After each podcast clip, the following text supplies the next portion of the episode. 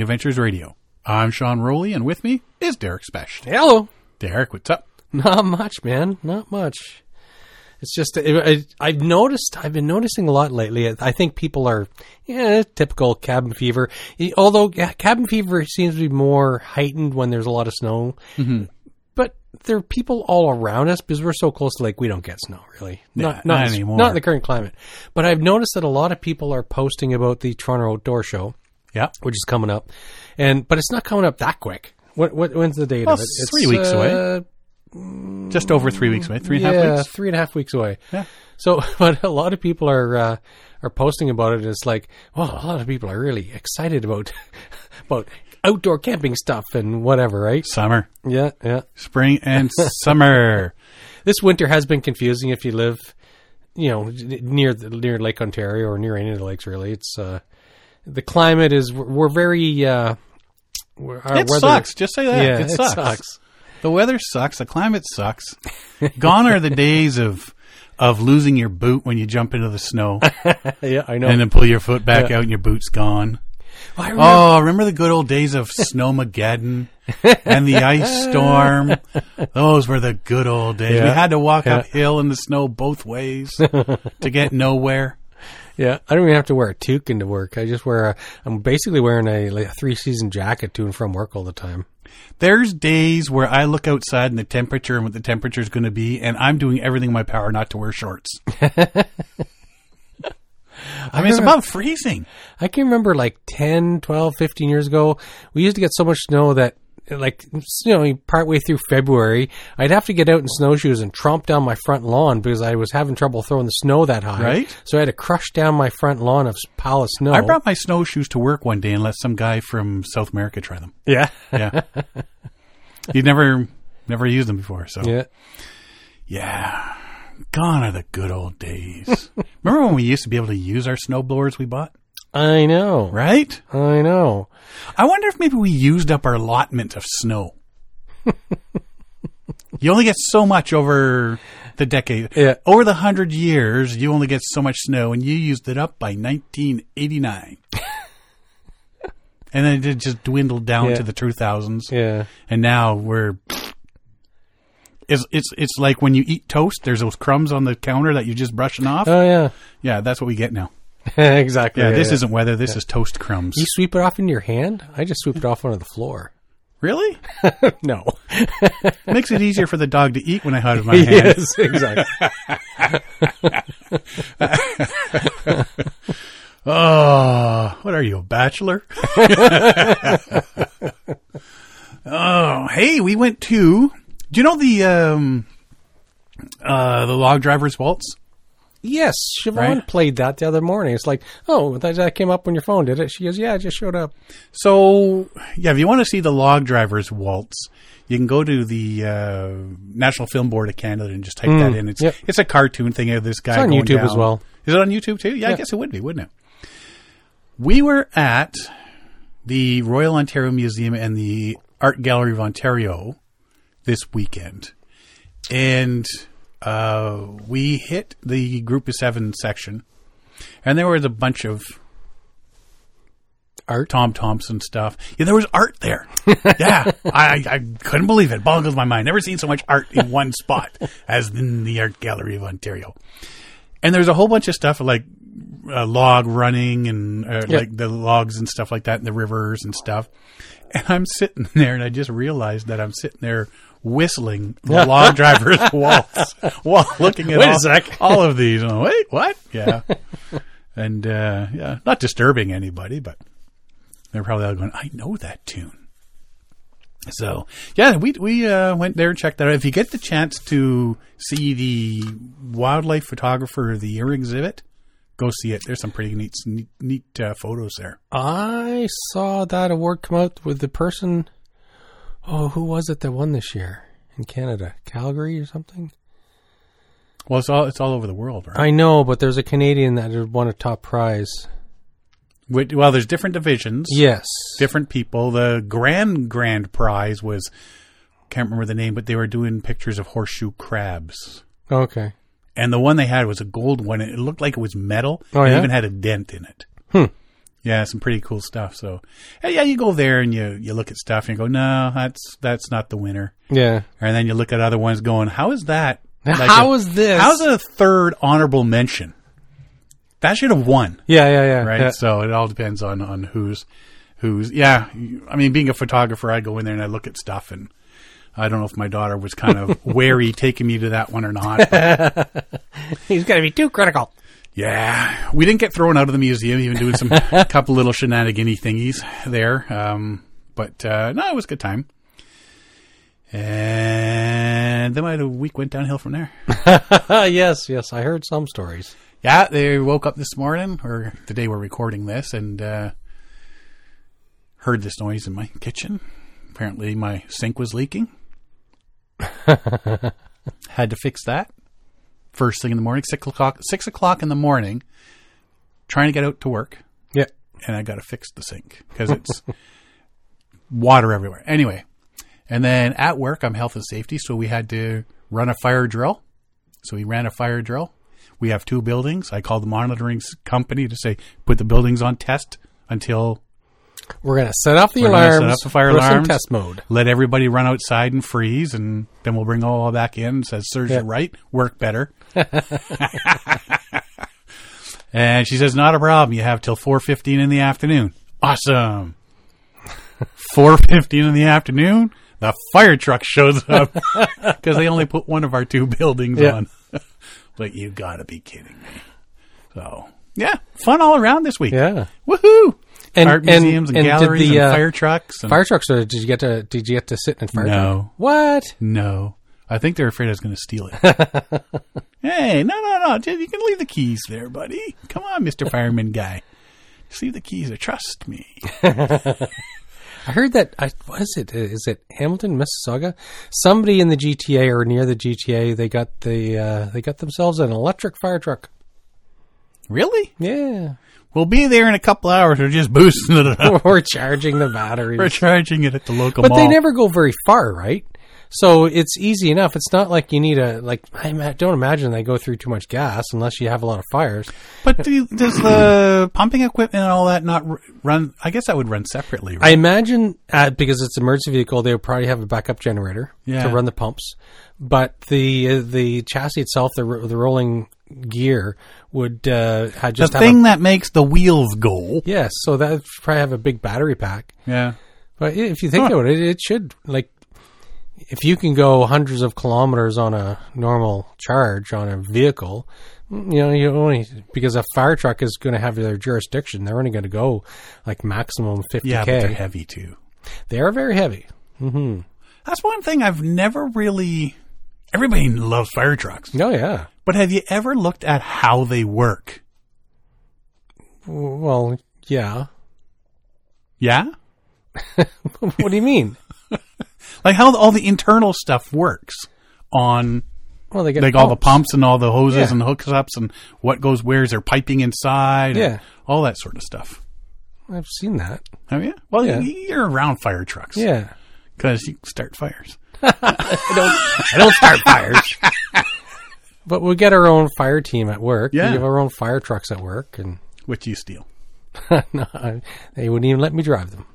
Smart people. We license for it. I I still say you should go up to them and say, listen, it's lunch hour. There's nobody around. Can I take it for a burn? point it down, point it down the, the long parkway here, the driveway, and I'm just going to take it from here. Yeah. And you can sit right next to me if you want, and just let me drive it to the other end, and then you can switch seats. You can turn it around, Yeah. and drive back. I just want to drive it 50 feet, I'm gonna go for a burger. I'm gonna go into the town. right? what do you mean this doesn't fit in drive-through? Oh yeah, it would not. I just took out the ordering bill- bill- billboard. Oh, good time. No, it's been a busy week, that's for sure. And uh, But your water's fixed. Your your house is not leaking anymore. my house isn't leaking. My all my water works again. yeah. the firemen have forgiven us. the alarm company Needs to be fired. needs to be fired. They just may well be. We have a meeting with them in a couple weeks. anyway, all's good, and I can't wait till summer. So I'm going to say this, and I'm not going to say why, Oh, but there's an event that might happen. I don't know if an event is the word. Something might happen that will mean we have to drive to Le Pas. Sorry, the Pas. I've always knew growing up as Le Pas, Manitoba, really? which is the Saskatchewan River is right there. the Red River, No, the Saskatchewan. Saskatchewan, or the Red River's farther south than Winnipeg, Brandon and, and Winnipeg. Yeah. This is northwest of Lake Winnipeg. So you're going to tell me that, but you're not going to tell me why. Not going to tell you why. Okay. But it may involve at some point canoe trips up on the Saskatchewan River Oh yeah. Hmm. in northern Manitoba and Saskatchewan, where all the lakes and everything start. Similar to the brigade. Similar. Is it the brigade? No, no, this is totally personal. Totally personal. But uh, yeah, yeah. So why bring it up if you're not going to tell me what it is? just to torture you. Because if I've been having a crappy week, I'm dragging you down with me. And because this, we're still drinking this beer, The fake beer. the fake beer. Yeah. Last week. yes, yes. Next week we can have a normal beer. Oh yeah, I had normal beer before I came here. I hide it from you. Yeah. I got Siobhan to try the uh, the the fake whiskey and the fake uh, Captain Rum? Morgan Yeah. spiced rum. And Yeah, I, I think it's going to expire before before anybody finishes it, The only reason I say I think I could use it is uh, is uh, take it to a party and pretend to hammer it back in front of people and see if anybody gets what's going on. I'd say you got to use it as a mix. That's the only way you're getting rid of it, or forgetting it conveniently accidentally. I think it's somebody's good. I think I think it's useful as a prank at this point. yeah. Otherwise, they're just going to dump it down the drain. Like the, uh, the the Captain's Morgan stuff doesn't taste too bad, but uh, but the whiskey stuff, fake bad. whiskey is Give it not to your good. kid to walk into school with, I can, I can put it in my lunch bag and take it to work. right? Because technically, you're not drinking alcohol at work. Exactly. leaning out at the donut shop, talking to the cops. hey, officer, how you doing today? Guys got some mighty fine donuts there. Yeah, this is whiskey. Yeah. Go well. Anyway, canoeing. yes. Let's talk canoeing. I actually came across this one because Stephen Coots is our, our poling guru. Yes. Canoe poling guru.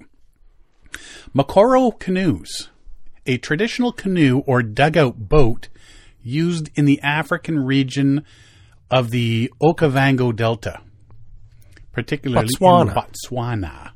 The term Mokoro specifically refers to the boats used by the local people uh, known as Baye and Baye people. These canoes are an essential mode of transportation in the waterways of the Okavango Del- Delta.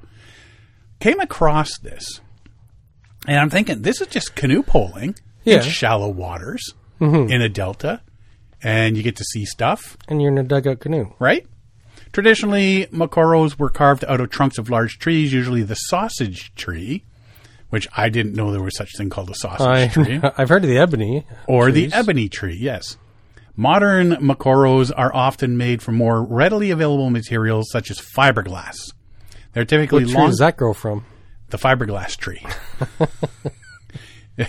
It- I think it's fiber grass. uh, they're typically long and narrow with a shallow draft, allowing them to navigate through the shallow waters, reeds, and lily pads of the delta. Like, one of these would go good for fishing Yeah. where bass fishermen can't get to in their big boats. Mokoros are traditionally propelled by standing at the rear of the boat and using a pole to push against the riverbed.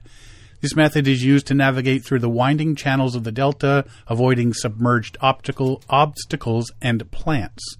The boatmen, known as polers, have exceptional skill in handling the Mokoro and can maneuver through the water with ease. Coros are widely used for various purposes, including transportation, fishing, and wildlife viewing. I watched a couple little videos of this, and realistically, it reminds me of uh, the thingies in Venice. Yes. What are those that's people what the called? first thing. Mm. Gondoliers. Gondoliers. Gondoliers, that's it. Yeah. I knew once I asked the question, I would know the answer because it's all up there. It's just dragging it forward, Yeah. right? Uh, they provide a peaceful and non-intrusive way to experience the Okavango Delta safari, or sorry, they provide a peaceful and non-intrusive way to experience a Okavango Delta safari, allowing visitors to get up close to the diverse ecosystems and observe the wildlife in their natural habitats. Uh, it's worth noting that the use of Mokoros is a sustainable and eco-friendly way to experience the delta, as the boats have minimal impact on the environment and contribute to their preservation of this unique ecosystem. This is more for the people that aren't looking out to big, see the big trophy animals like the giraffes and Yeah, lions yeah, yeah. and elephants and stuff like that, right? History of the Mokoro dates back many centuries and is closely intertwined with the indigenous people and the waterways uh, in Botswana. The uh, Baye people, who are believed to have migrated to the Okavango region from Central Africa around 2,000 years ago. These communities have relied on the Delta's resources for their livelihoods, and the Mokoro became an integral part of their daily lives. Uh, originally, they were handcrafted from large trunks, as we say. Uh, the indigenous people would select suitable trees, such as the sausage and ebony trees, and skillfully hollow out trunks to create the canoe like boats. Traditional construction method required great expertise in carving and shaping wood. And this goes back to people doing this all around the world that had no clue other people were doing the Yeah, yeah. exact same thing. Mokoro's design has evolved over time. Initially, they were relatively short and wide, providing stability for navigating the narrow channels and avoiding capsizing. However, with the introduction of fiberglass in more recent times, modern Mokoros have become longer and narrower, allowing for better maneuverability. How is longer more maneuverable? I don't know. I guess because you stand at the back and the front end goes up and you just. Sure. That's my theory. Uh, the traditional, well, fiberglass would also be a lot lighter than some of the big True. wood trees, True. right?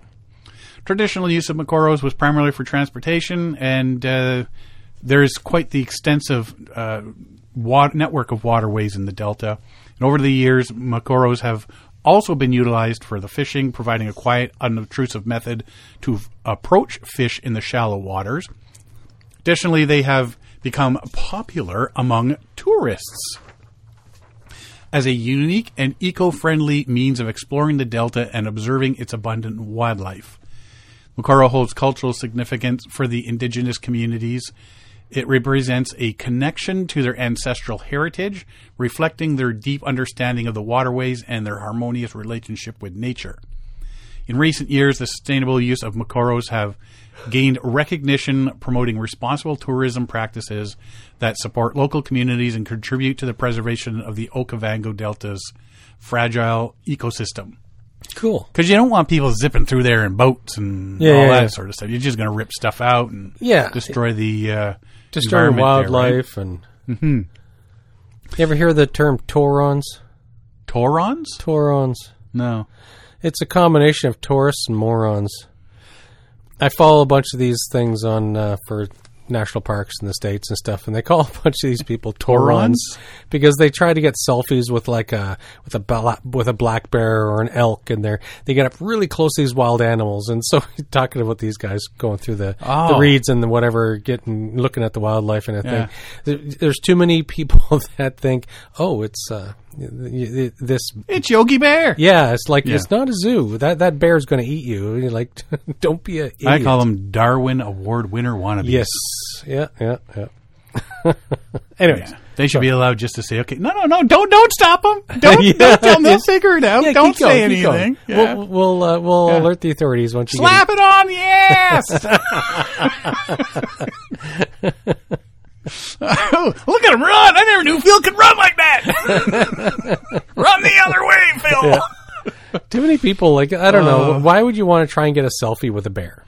I don't know, but unless he's not, unless he's on the other side of a cage or Exactly something. on the other side of Yeah. glass or Yeah, something. Yeah. yeah, yeah. You can stay over. Yeah. You can stay on his side of the forest.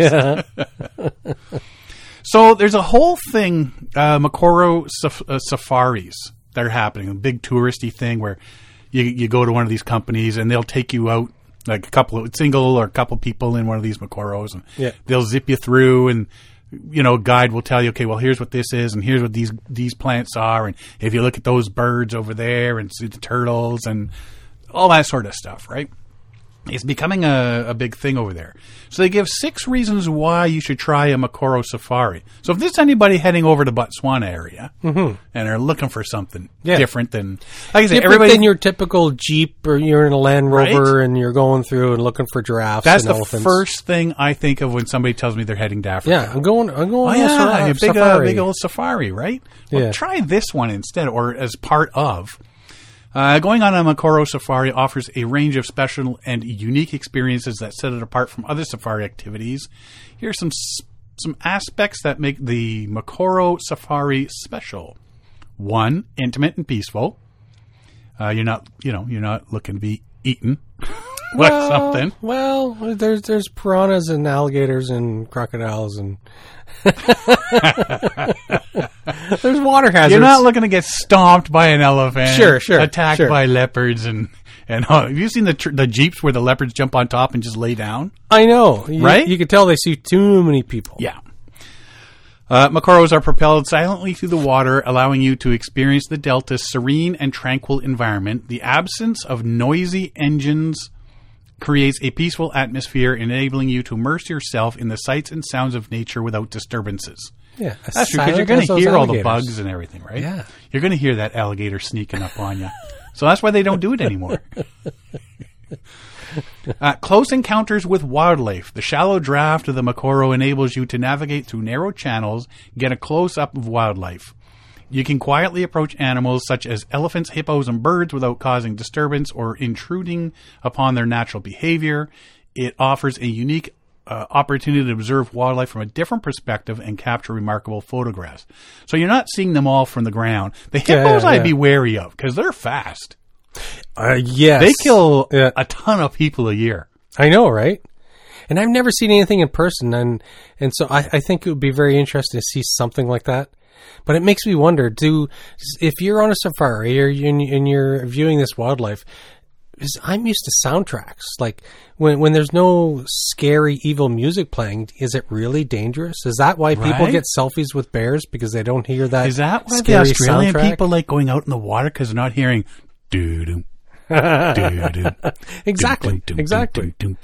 Like every piranha movie you've ever seen, it's like you hear that scary music and the squealing and the and the fish squealing through the water. It's Yeah, like apparently they don't really squeal like that. I know. Yeah. I think Hollywood's been lying to us. Just just my opinion. Hollywood is not always truthful, I'm thinking. I'm disappointed. I'm going to die silently. There's no soundtrack. The only soundtrack is you screaming. Uh, minimal environmental impact. And this is the big thing. I mean, the, the ecotourism and all that's, you know, been building and building and building. Uh, Mokoros are traditionally made from natural materials or modern fiberglass, both of which have minimal impact on the environment. By choosing a Mokoro safari, you contribute to the conservation efforts of the Okavango Delta, as these traditional canoes have low carbon footprint and help maintain the delicate balance of the ecosystem. Expert local guides. Mokoro safaris are typically led by experienced local guides who possess an in-depth understanding of the delta's flora, fauna, and waterway. And that's the thing. You want to look at look at you're going over there Yeah. and seeing stuff you've never seen before, and you're going to have quite look at that flower. Look at that. What is that one? You want somebody that's going to point out all this. Oh, absolutely. you, Yeah. Right. Yeah. That's like me on a normal canoe trip. It's like I see stuff, but I don't know what it is. Hey, let me touch that. I saw 50 different types of mushrooms. I don't know what any of them are. I know they're all edible at least once. At least once. Uh, they share their knowledge about the region, identifying various bird species, animal tracks, providing insights into the ecosystem. Their expertise enhances the safari experience, making it educational and informative.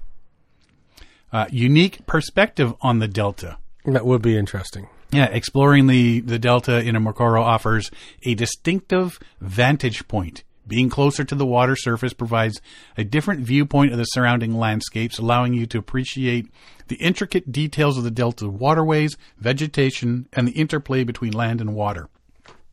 Because you're basically, it's, it's like an open, I mean, you're basically sitting on the bottom of a canoe. Yeah. Right? So you're at water level. Yeah. You're, so you're, seeing all the immersed stuff in right your there. If you're coming across an elephant, you're looking up at him, not Yes. you know straight at. You're, Yeah. you're looking at his toes, not you know his chest, Exactly. sort of thing. Uh, yeah, they're, they're, you're seeing all this extra stuff that you're not necessarily going to see if you're on a regular safari, right? Sustainable and responsible tourism. Mokoro safaris align with sustainable and responsible tourism practices. They promote eco friendly travel, support local communities, and contribute to the conservation of the Okavango Delta.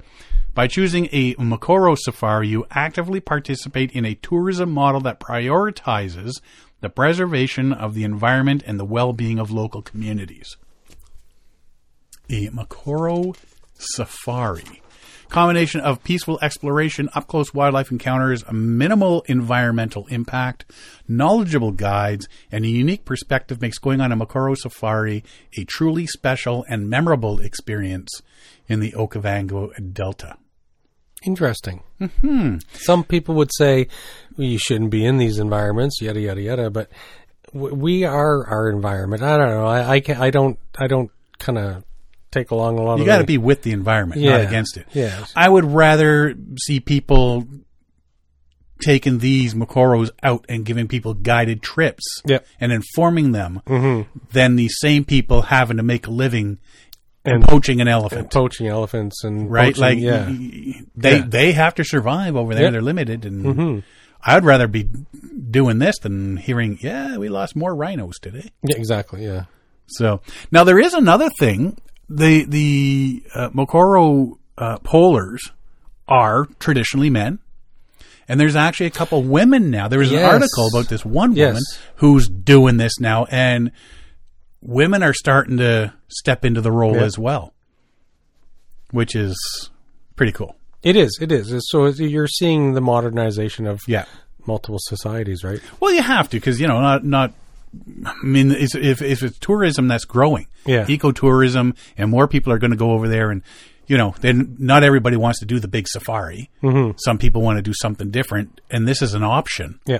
and is dragging, you know, or luring, I guess, uh, tourists across. Then everybody should jump into it and give a hand and build that business, Exactly. right? So, so if you're yeah, if you're heading over to Africa, check this out. Something a bit different. Uh, a little bit closer to home, let's talk about cops and robbers again. This keeps coming up with this, watercraft. just, this just keeps coming up. Watercrafts are so reliable, flexible, anything you need it to be. A man threatened to kill his ex girlfriend and her boyfriend, and tracking the man down took Michigan authorities into a swamp in the middle of the night. Eaton County Dispatch received a 2 a.m. 911 call, according to the Michigan State Police, and police located the man fleeing into the Thornapple River using a canine unit and the Eaton County drone unit. They have drone units. It makes sense. I guess. Responding officers used a canoe to catch the man in the river near Vermontville, which is 110 miles west of Detroit. Took him into custody. He was taken to the hospital and treated for hypothermia. really? In January? in a river? Imagine that. In Michigan. Oh, and intoxication. Oh, yes.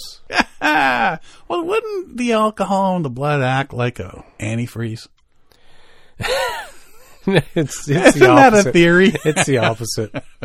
Doesn't Bang. let your veins and whatever t- t- you know shrink or dilate as they need to know, to maintain body temperature. That was worth that. Then why do St. Bernards always carry whiskey in that little barrel on their neck? There's a lot of things there from the old days. Hollywood has just lied to me my entire life. Yeah, yeah, yeah. And cartoons. cartoons. Bugs Bunny lied. Yeah, yeah. Uh, he was booked in Eaton County Jail on Sunday after he was released from hospital. Man charged with resisting and obstructing police, reckless driving, uh, and open intoxicants in a motor vehicle. They didn't say anything about a motor vehicle. This is all canoeing. Do you think they put red and red and blue lights on that canoe when they I paddled out I would into hope the- so. And the guy, the cop at the front, Wee woo, wee woo. wee- Louder, Frank. Wee woo, wee woo, wee. That'd be awesome, wouldn't it? He's yelling wee woo and he's got a red and a blue light and he's just flipping them on and off. Guys running through the bush in the river. There's the popo. yeah. That would be awesome. That would be awesome. Oh, that's fun. Um, some news from the International Canoe Federation Canoe Marathon World Cup Oh, okay. happening.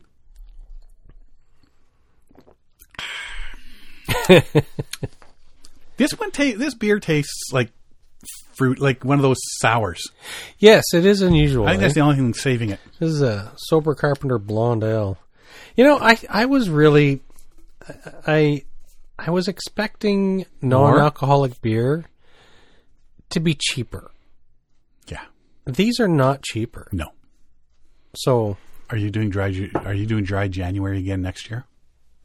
I just won't yeah, but I just won't drink anything. I just I'm not going to buy expensive fake beer. Chocolate milk every Tuesday night. Milk. That'll help me sleep. Oh, won't it? Alrighty. Yeah, we're going to have espressos all night long. A mixed relay comprising of senior and junior paddlers is set to feature for the first time at this year's International Canoe Federation Canoe Marathon World Cup in Brandenburg, Germany. This sounds pretty good. First, I was thinking like an older person in the back and a younger person up front, but that's not it.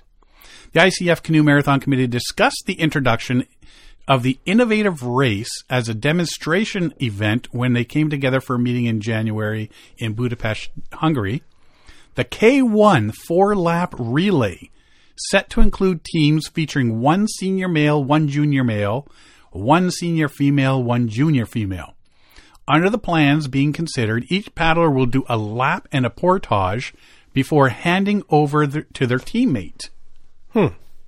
Teams will be able to select paddlers in any order, meaning juniors from some countries could go up against seniors from other nations during the race.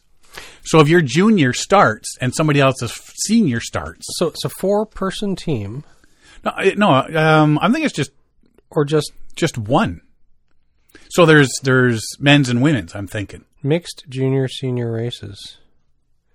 So you're instead of a baton, you're handing off a, A canoe. a K1 canoe. Yeah. Relay is scheduled to be tested in Brandenburg when it hosts the ICF Canoe Marathon World Cup June 1st and 2nd of this year with a view to the to the race potentially being introduced at the World Championships in the future, which that's just a hop skip and a jump from the Olympics after that, right? Importantly, the relay should be tested at a World Cup race and testing at a World Championships is not our preference uh, says the chair of the ICF Canoe Marathon Committee. In any case, we hope that the sea boats can also be part of the relay, but the number of sea paddlers and c- countries is low, which does not make it easy or, to organize relay races with them at the moment. We'll try the relay at the World Cup in Brandenburg in June.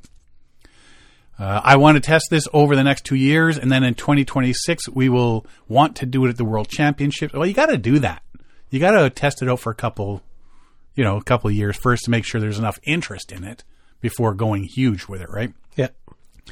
This year we will start with the K1, senior men K1, junior men K1, senior women K1, and junior women K1. So four boats.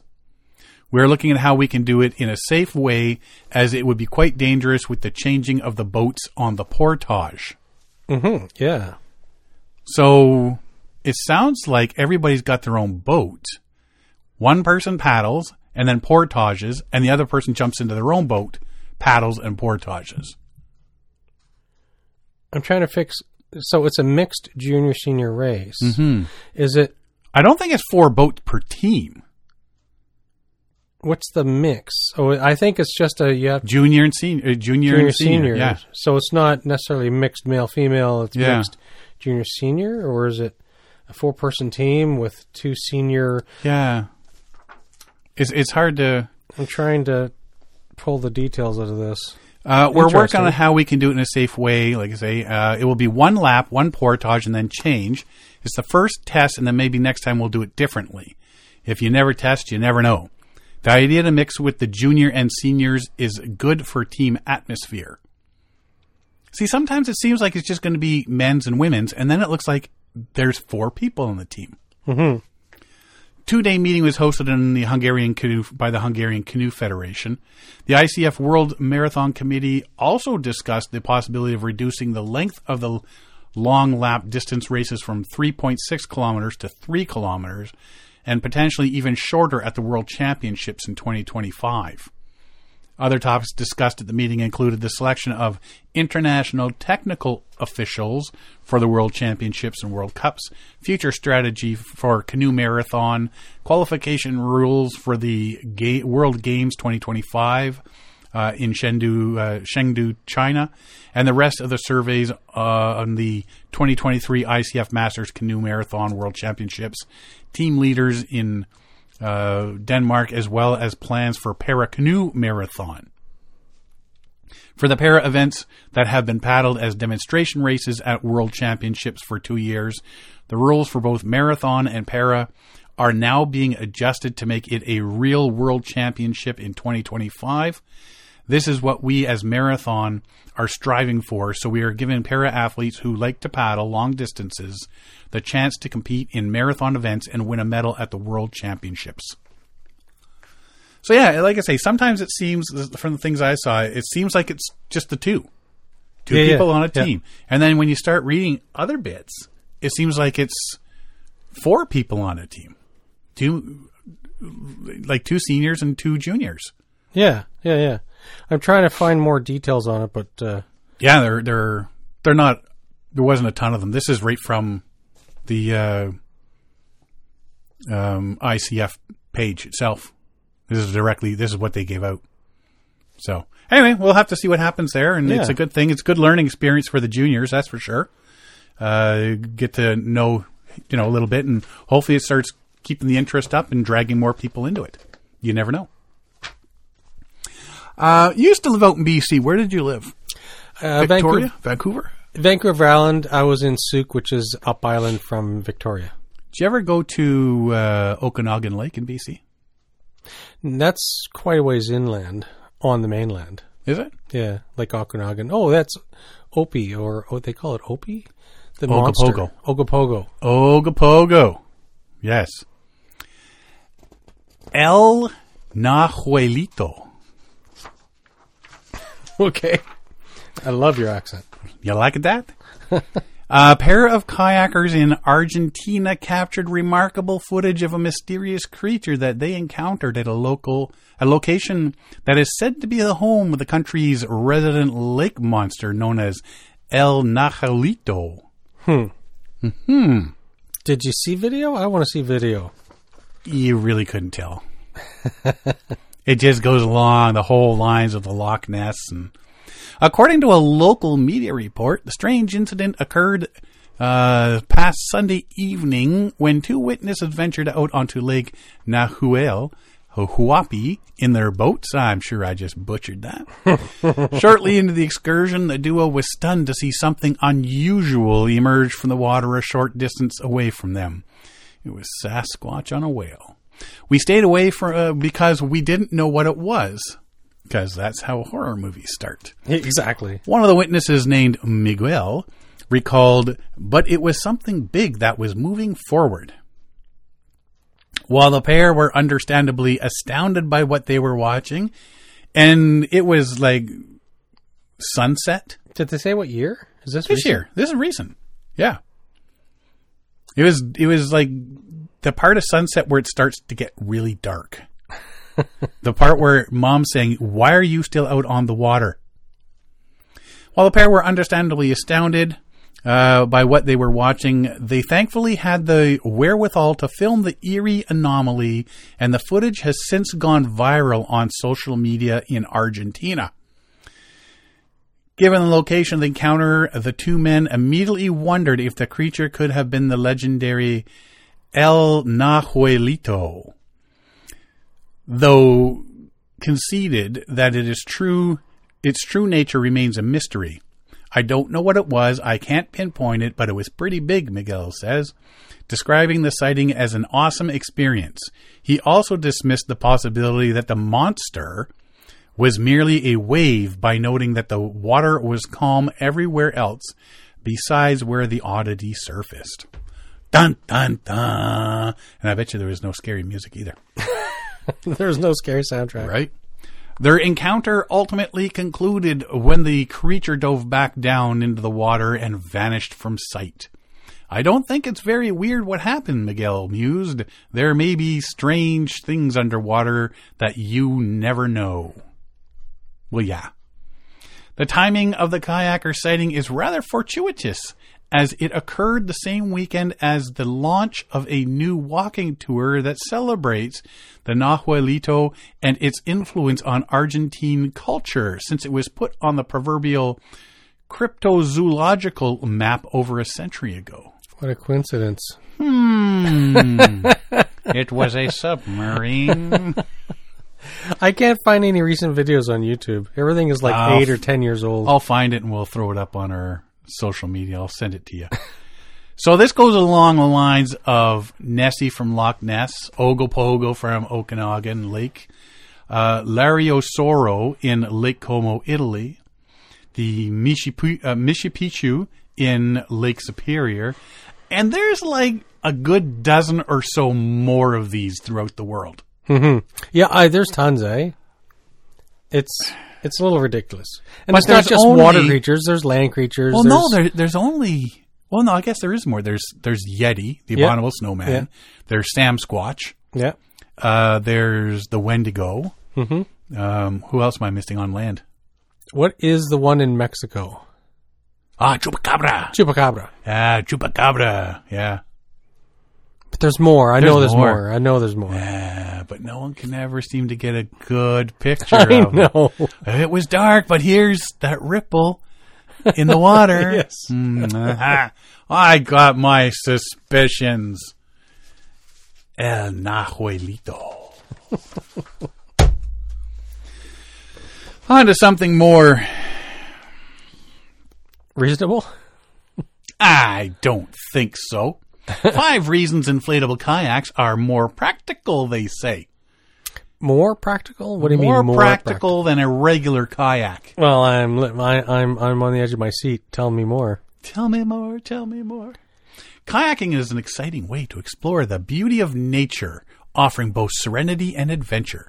Inflatable kayaks, in particular, have gained popularity for their versatile ease of use, making them ideal for diverse water conditions. Eh. Uh, I think they're good because you can put them away in a closet. Right? Among the many options available, inflatable kayaks stand out for their unique benefits, accommodating different skill levels and environments. They are not just leisurely choice, but a practical one too, perfect for those seeking adventure with minimal hassle. That's kind of a dangerous thing to say. Yeah, yeah, yeah, yeah. Whether you're a seasoned paddler or a beginner, understanding the advantages of inflatable kayaks can significantly enhance your experience on the water. Their adaptability to various water conditions makes them a superior choice for many, and their increasing popularity is a testament to their versatility. No, their increasing popularity is because they're cheap. Go to Costco. Go to a big sports store. You can get them cheap. Do you want to go spend four thousand dollars on some high grade sea touring kayak, or do you want to go spend two hundred bucks on a Yeah. inflatable jobby jobby you go down and just hook your bike pump up to? Yeah, if, if you're gonna do a, a drink and float thing, then maybe that's handy. But There's so many people that I know bought inflatable kayaks, and afterwards they're going, "What a crap!"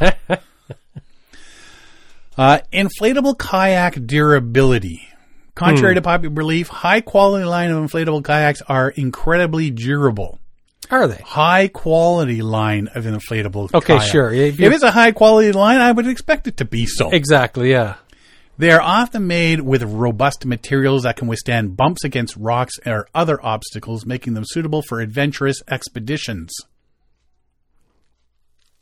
Well, yeah. To fly into a remote area, and it's so with the rules with planes and stuff. If you want to get into a remote area and you want to bring, you say four of you, you can bring four inflatable kayaks, and and the plane is okay with it because it's just you know, they're in a duffel bag, right? Yeah.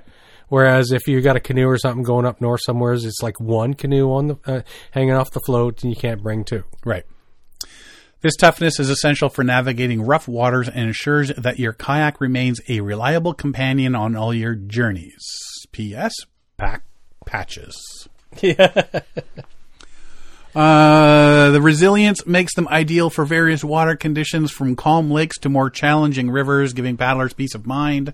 Of course, it's important to choose a high, high quality to ensure longevity and safety on the water. Best models are designed to resist punctures and UV damage, ensuring years of reliable use and maintaining their appearance and functionality over time.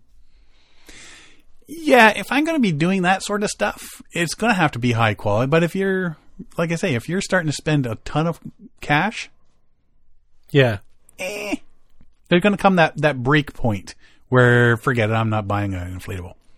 Convenient and easy to transport. That is 100% yes.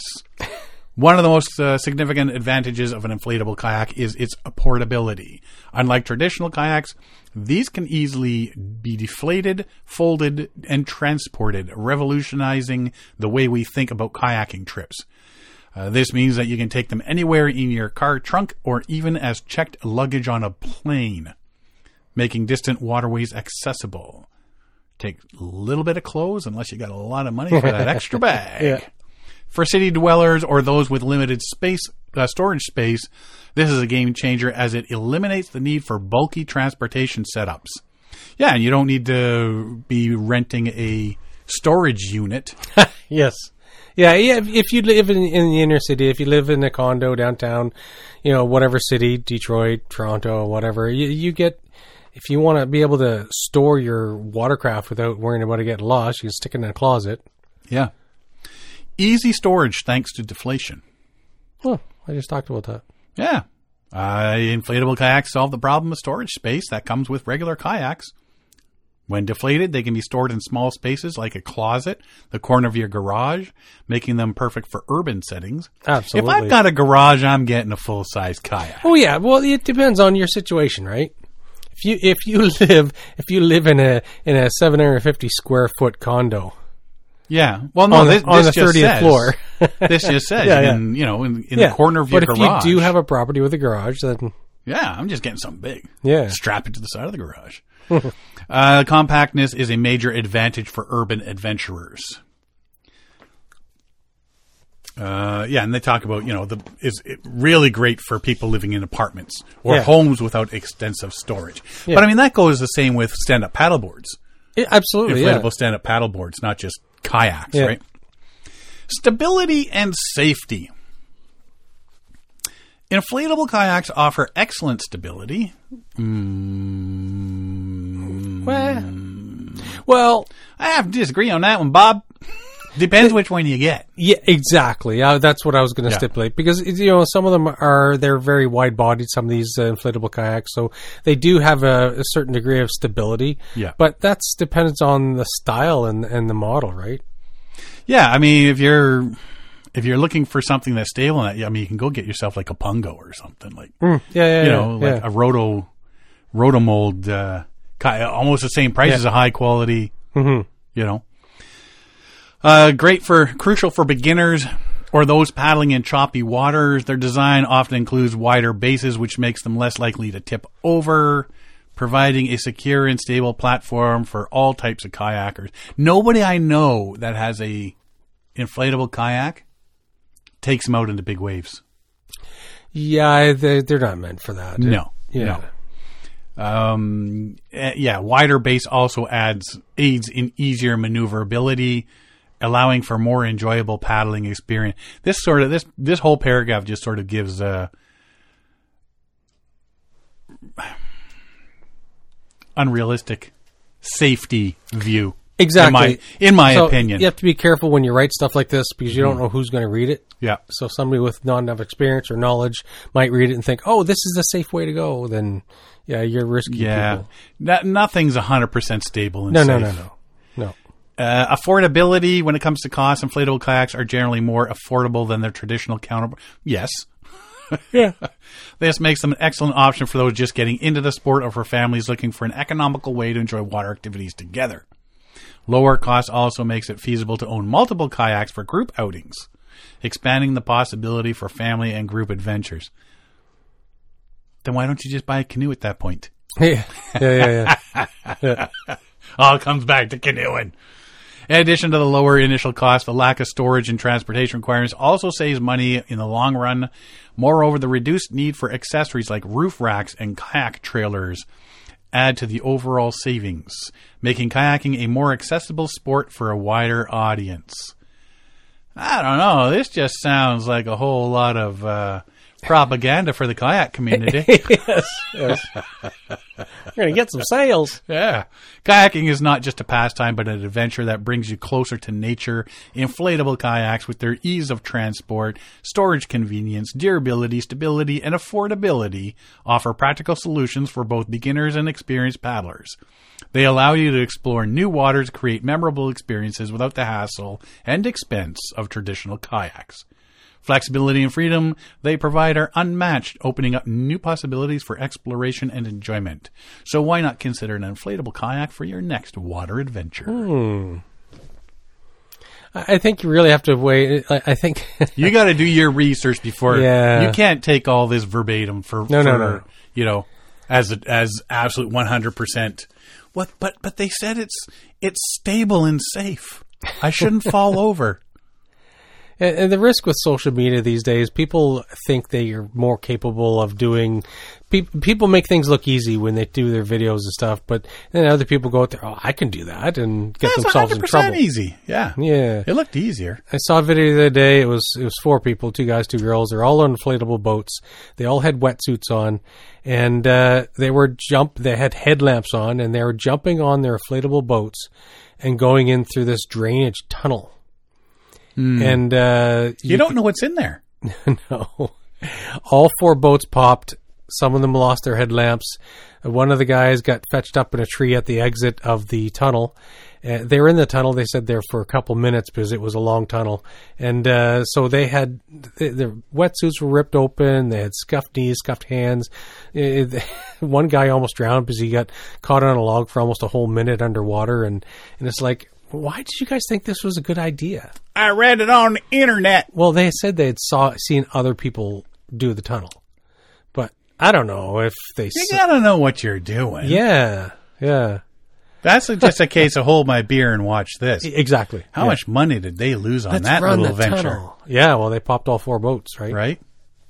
Maybe they weren't high quality. They were not high. You could see from the video there was not high quality boats. Yeah. Yeah, you know what? Like I think they have their place. Definitely Yeah. think they got their place. I fully agree with the transportation, storage, Yep. lower cost, Yep. that sort of stuff. When it comes to inflatable kayaks and uh, um I'm still very wary uh, of taking them on big adventures. Mm-hmm. To me, that's more of a we're going out on the lake for the day, you know, sort of thing, or we're going to the cottage, or we're going camping and we're taking it to go out in the lake, sort of thing, Yeah. right? I'm not going on a five day No. canoe trip.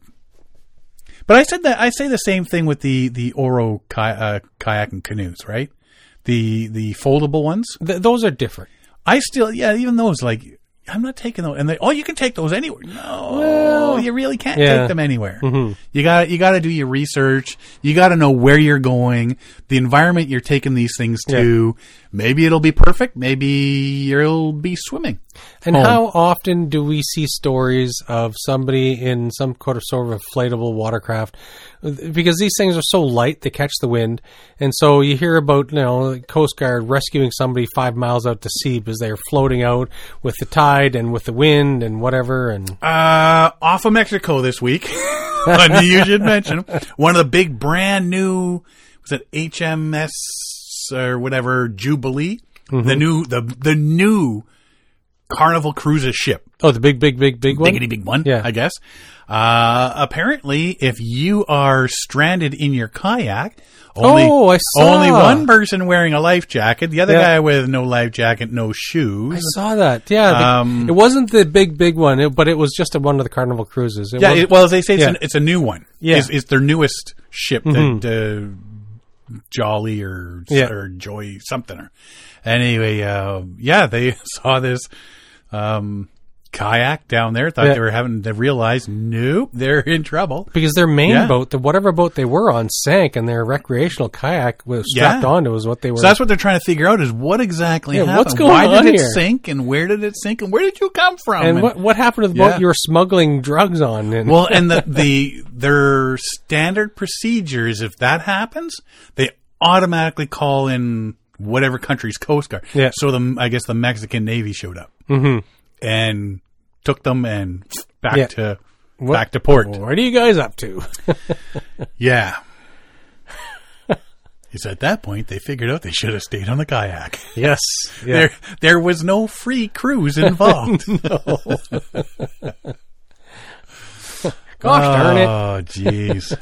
This is as bad as my friend Phil way up in Michigan. Got caught by the cops. uh, uh, we talked about REI opening 11 new stores between the next couple of years 2024 2025 Yeah, uh, hundreds of REI employees have lost their jobs this week as the company announced layoffs in anticipation of lower sales in 2024. And this is sort of boggling our minds. Like, I was as you said, how can this. you expand or contract and when expand and expand at, the, same, time? We're going to open new stores, but because sales are low, we're going to we're going to lay off people. And Yeah. it's like, well, if you have low sales, why are you building new stores? Ten of them. 11. Uh, yeah, I was so with the original stories we saw a week and a half, two weeks ago Mm-hmm. was eleven stores, and uh, when I was reading into this today, I was trying to figure out. Okay, you're contracting and expanding. Anyways, what they're saying now is it's ten, now it's ten stores. Oh. So there there seems to be a change in the number for from the stories from two weeks ago to the current stories about Trying to make it look better. We're, we're see we're we're laying people off it, and we aren't opening eleven. We're only opening ten. ten Yeah, yeah, yeah. Because that's how bad times are. But they did say that it was mainly head office where they lost. Yeah. because they they're going to go with a mo- uh, what do they say? They're they're very strategic in their saying that we're uh, we're going to create new team models to to run the business from a head office perspective, uh, and we're going to diversify, and we're going to yada yada yada yada. So Yeah. I don't know, and and you know some of the REI stores are are unionizing, but they specifically said no no we didn't lay off anybody in a union store. It's like okay, well, but still, it's it's very it's it's a weird story about how they're going to build new stores, but because sales are low, they're going to lay off people. It's Yeah. so it's confusing, and and I, I I don't know how many stories I read today about this, trying to figure it out, and I couldn't come to a solid conclusion as to what's Let's build on. more buildings to sell our stuff and fire people that are going to sell our stuff. yeah, yeah. We won't Uh, have any salespeople, but Yeah, all all the people that we fired were the cashiers because it's all self checkout now. Uh, so they posted a level. Eric Artz, the CEO, posted a letter explaining that the outdoor retail specialty segment had declined throughout 2023, and as a result, company leaders expected that the coming days are going to be tough. To deal with the shortfall, they will lay off 357 employees, including 200 at headquarters, 121 in distribution centers, and 30 from teams that handle REI experience classes and events. Uh, announcement comes just weeks after they said they plan to open 11 new co-ops throughout the country in 2024 and 2025. And that's why we were talking about this before, as they were opening these up, and none were going to be in Canada. Yeah, yeah, You know, yeah. uh, the Seattle Times apparently reported that none of the affected workers were part of the company's growing number of unionized employees. I think eight stores are unionized. Yeah, eight or nine. I can't remember Mm-hmm. the number. Uh, announcement also comes just a few months after REI laid off 275 employees in an October restructuring initiative. I can't believe they still use those excuses. Restructuring. restructuring. Yeah. Uh, They everybody uses that, right?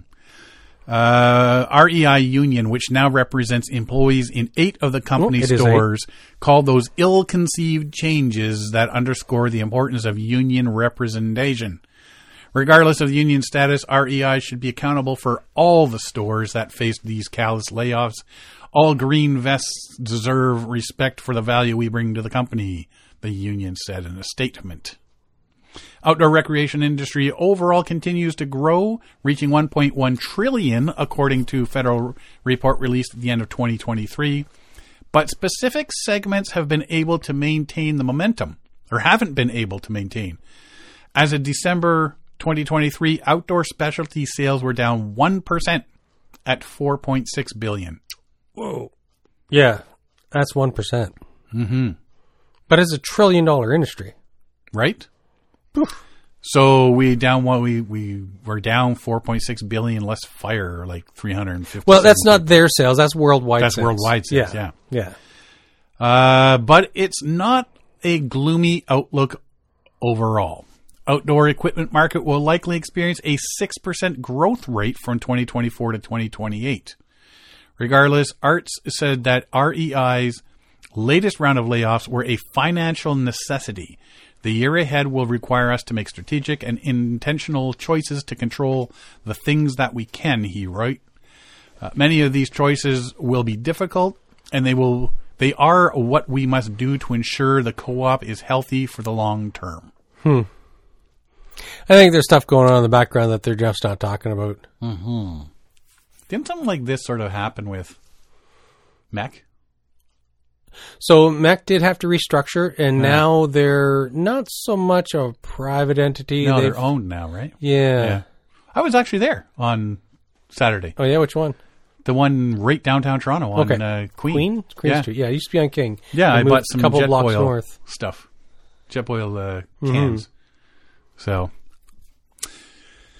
so this will be one of those continuing stories. It's a continuing REI. saga of REI. where you got the company trying to push their oh we're so hard done by and the unions trying to push their join the union Yeah, yeah. dun dun dun dun, dun, dun, I've been to an REI. I think it was the Seattle one.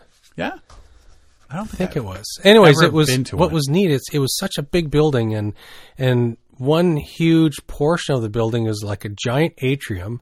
It had to be like five stories high with glass everywhere, and it was just a big climbing tower.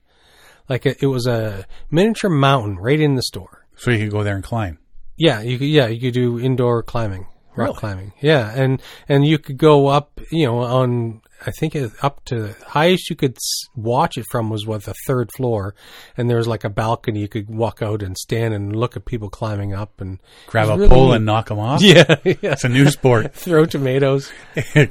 extra extreme physical full contact Yeah. rock climbing that'd be awesome It was a really neat store though. It was uh, with the with that huge indoor climbing gym. i don't think i've ever actually been have i if i did it wasn't memorable Hmm. Did it say? Oh, you know, I think I was on one of our when we were down the states. I can't remember because there were so many spots. I think we did go into one one of the hockey tournaments we were at. Oh yeah. Yeah, we, we stopped because Mackenzie needed a hockey stick. Did they say how many stores they do have? Uh, nope, lots all across the country. Even Yes. Yes. anyway, we'll see what happens. But I mean, on one half you got to see that they're you know yeah they got to keep the the company alive, but on the other half. Who are those people at head office? What did they do? I know, right? Woo! Yeah, we're streamlining. We're Apparently, they weren't doing it right. yeah. Hey, hey, Phil, how you doing today? Good. Uh, won't see you next week. Yeah, yeah. we're gonna we're gonna work more efficiently. Efficiently. So yeah, we're gonna have three people do the job of five. Yeah. What happened to those other two people? bye bye. Yeah, yeah. Bye bye. Laid off. Yeah. Uh, just a recap on the shows coming up. February 23rd to 25th, Toronto Outdoor Oh, yes. Adventure Show at the Toronto Outdoor International Center. And I will be speaking Presenting on the Sunday. on the Sunday at 12. 12. Mm-hmm. And I think I have Mike McIntosh of Friends of Temagami on right after me. Oh yeah. Yeah.